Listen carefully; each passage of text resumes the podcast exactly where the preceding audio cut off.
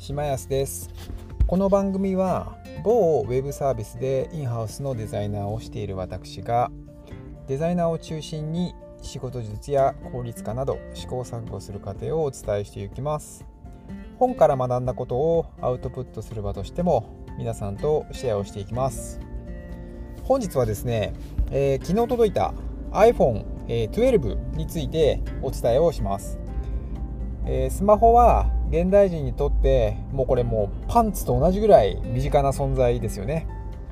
でスマホをですねうまく活用することで生産性も爆上がりというところで本日は、えー、届いたばかりの iPhone12 を紹介していきます。それでは参りましょう。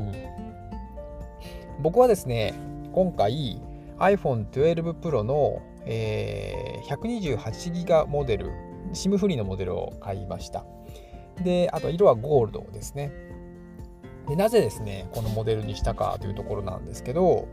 今回の iPhone は、えー、ざっくり言うとですねディスプレイとカメラ周りでいくつかバリエーションがあってであとはプロと無印の iPhone が、えー、分かれるといった感じです。でまずですねディスプレイのサイズなんですけど5.4インチか6.1インチか6.7インチの3種類があります。で今回、えー、10月の、えー、最初に発表されたものに関して発売が早かったものは、えー、6.1インチのモデルですね。えーと、iPhone と iPhone12 とあと iPhone12、えー、Pro の、えー、6.1インチが先に発売されています。で11月に、えー、iPhone mini とあとは iPhone の、えー、Pro Max が、えー、発売発売発表、えー、発売開始ですねされます。であの諸事情によりですね今回僕はいち早くです。ちょっとスマホが必要だったためにあの5.4インチの iPhone mini っても非常に惹かれたんですけどちょっとですね早あの早く手に入る、えー、iPhone6.1 インチですねの、えー、モデルにまずは、えー、一択としてやり、えー、選択まずはこう考えました。であとはですねもうプロか無印かっていうところなんですけどもうここに関してはあの個人的にはですね、あの望遠レンズを以前、えー、11 Pro を結構使って、まあ、それ会社で太陽携帯で使っていたんですけど、その時にですね、ちょいちょい望遠レンズを使っていたっていうところと、まあ、あともう一つ違いとして、ライダースキャナーというのが搭載されていて、で、これ、まあ、今今はその何に使われているかというと、えー、暗所、暗いところで、えー、そのポートレートモードとかで撮るときに、えー、5メーターぐらいの範囲で、えー、こう物を認識して、えー、きちんとこうあの写真撮影ができるといった機能で使われているようなんですけど、あのそのライダースキャナーっていうのを、まあ、新しいもの好きとしてはですね、まあ、興味があって、あのカメラ以外に使われるのか使われないかもちょっといまいちわからないですけど、まあ一旦、まあないよりはある方がいいかなと思って、一旦、あの、プロを選びました。で、まああの、今今、あるなしのこれ比較ができないので、まあない場合でも取れてしまうのかもしれないですけど、まあ一旦は、まああるものとして、まあこれはこれで楽しんでいこうかなと思っています。あと色なんですけど、まあ、ゴールドとかって結構昔はゴールドなんてっていうかまあ思ってたんですけど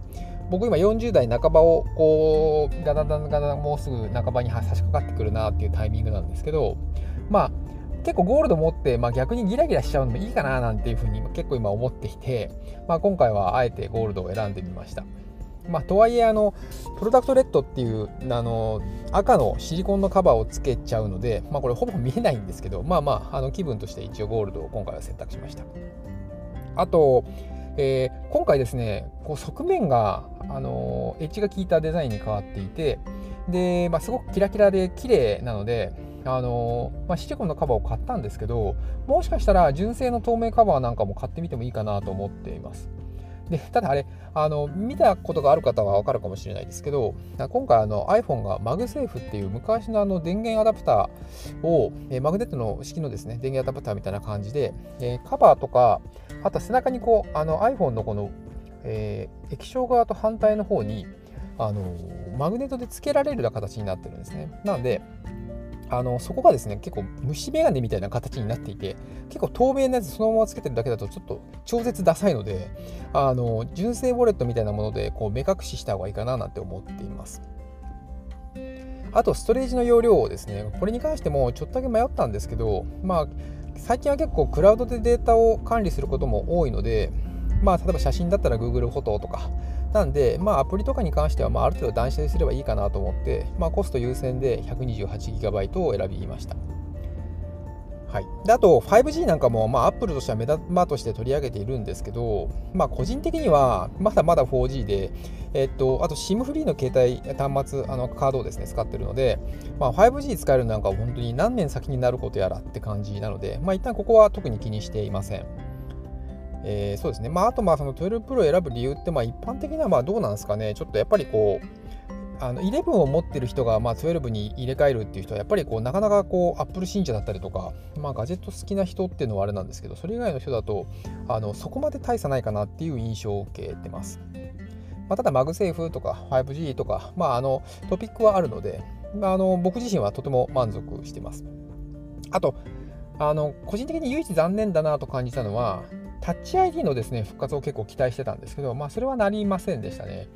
でまあ、あのマスクをしてたりとかすると、 Face ID って、まあ、顔のこう形を認識してロックを解除できる仕組みがあるんですけど、まあ、それがですね、あのやっぱマスク付きだとどうしても不便なので、まあ、パスワードを入力しなくちゃいけないんですよね。で、あのちょっと前に10月に発表された、9月か、9月に発表された iPad Air なんかだと、あの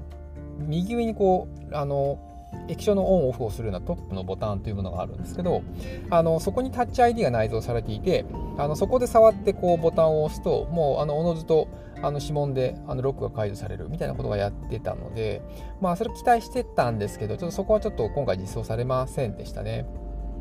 まあとはいえ満足度は高いのであのとても満足はしています。あと、あのオプションとして先ほど言ったその純正のシリコンケース、プロダクトレッドのシリコンケースと、あとは、えー、Amazon で、えー、ガラスの保護フィルムを買いました。今回ガラス4倍落下性能っていうのを歌ってるんですけど、まあ、とはいえ、あのまあ、液晶割れちゃうとなかなかテンション下がるので、あのあると安心かなと思って買っています。はい。で、まあ、あとクレジットカードとか入れられるウォレットケースみたいなのが気になっていて、まあ、これ作れ使えば、あの財布とかを持たない結構ミニマムな生活みたいなのができそうかなと思っていて、ちょっとこんなもですね、試してまたこの番組でもシェアしていきたいと思っています。はい、いかがでしたでしょうか？本日はですね、新しく発売された iPhone12 についてお話をしました。僕はですね、結構 Apple 信者なので、まあ、新しい iPhone が使えることには結構最高にテンションが上がっています。あのまた何か気づきとかあれば iOS の新しい機能とかも結構試してみてるのでそこら辺も何か気づきがあればシェアをしていこうと思っています。この番組では引き続き効率化などを中心に皆さんにお役に立つ情報を発信してまいりますので引き続き聞いていただけると嬉しいです。それではまた。